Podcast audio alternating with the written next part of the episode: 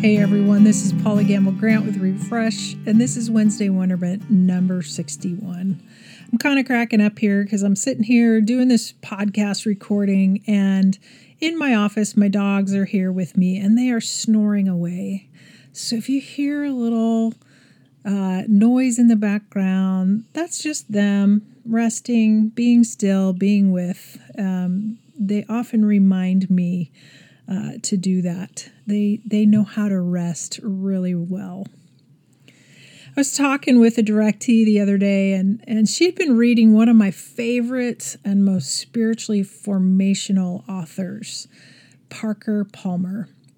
And in his book, Let Your Life Speak, Parker talks about many of us being functional atheists.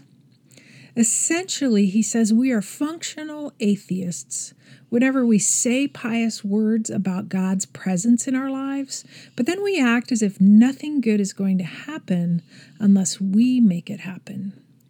It is a belief that God is in charge, but it is a reality that in our everyday life, we believe we have to get her done. We have to make it happen. We have to take charge. I'd say that functional atheism is the way that I most often trespass against God. In other words, I try to do God's job for God when God is quite capable of doing God's job all on his own. And perhaps that is why the psalmist in Psalm 46:10 invites us to cease striving and know God is God. As one friend jokingly said, the, the Hebrew translation of this verse means stop trying to be God for God. You know, cease striving and know that I am God and you are not God. Stop trying to be God for God. Being still, taking a Sabbath, ceasing to strive to build the kingdom where we continue to burn out our people is a pretty important part of letting God be God. By Sabbathing one day a week, we discover that the world does not fall apart.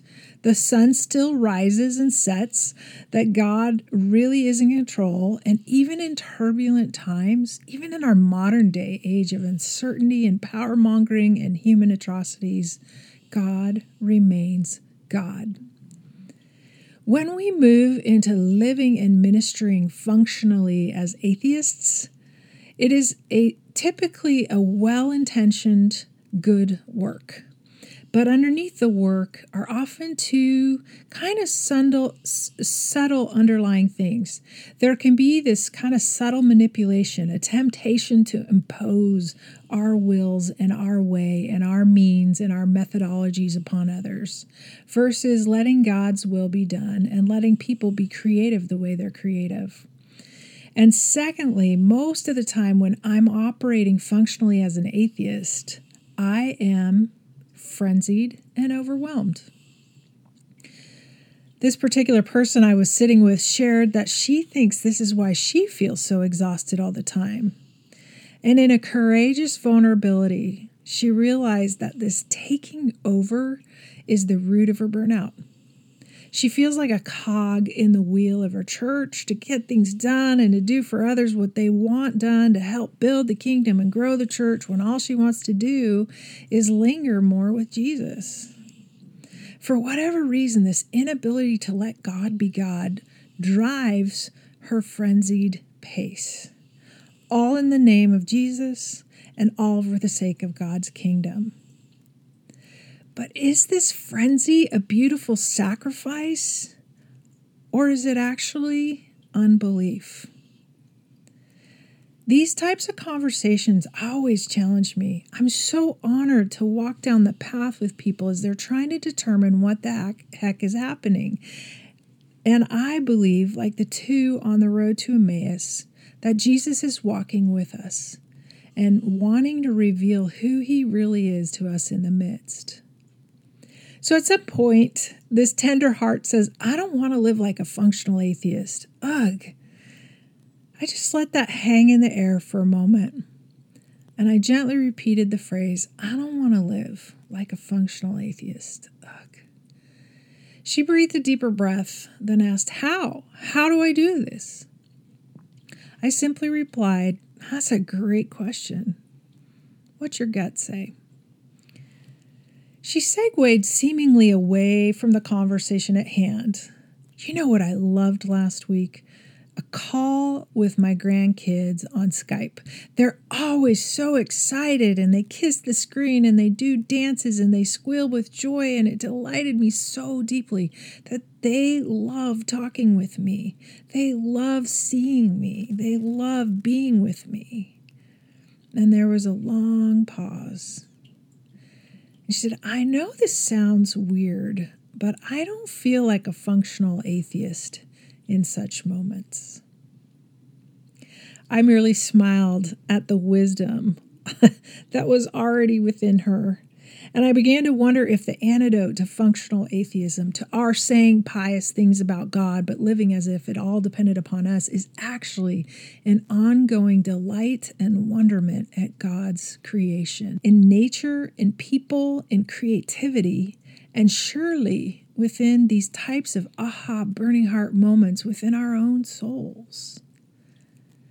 Perhaps frenzy is a sign that we are acting like functional atheists. If your life feels frenzied, in what ways are you saying you believe God is in control but acting as if you are? Might I gently suggest you even sit for a moment and ask God that question? In what ways, Lord, am I acting functionally like an atheist? What would it be like instead for you this week to cease striving and let God be God? To trust God with your heartaches and your worries and all the challenges that you're facing and that our world is facing today? I certainly have to do this myself. But the way I want to do this is to start each day asking God for the grace to help me delight in God's world, in God's creativity and beauty all around me. It's always there if I'm still enough to look. In the midst, I want to listen in for the ways God is inviting me to trust versus grab the reins from God and get her done. I think the work that comes out of delight is going to be far more powerful and effective than the work that comes out of my frenzy. If you're willing, won't you pray for that grace with me? Won't you pray for the grace to be able to delight in God's world? Let's just see what happens when we let God be God. Until next time, peace and good to you and all whom you love. And remember, be gentle with yourself.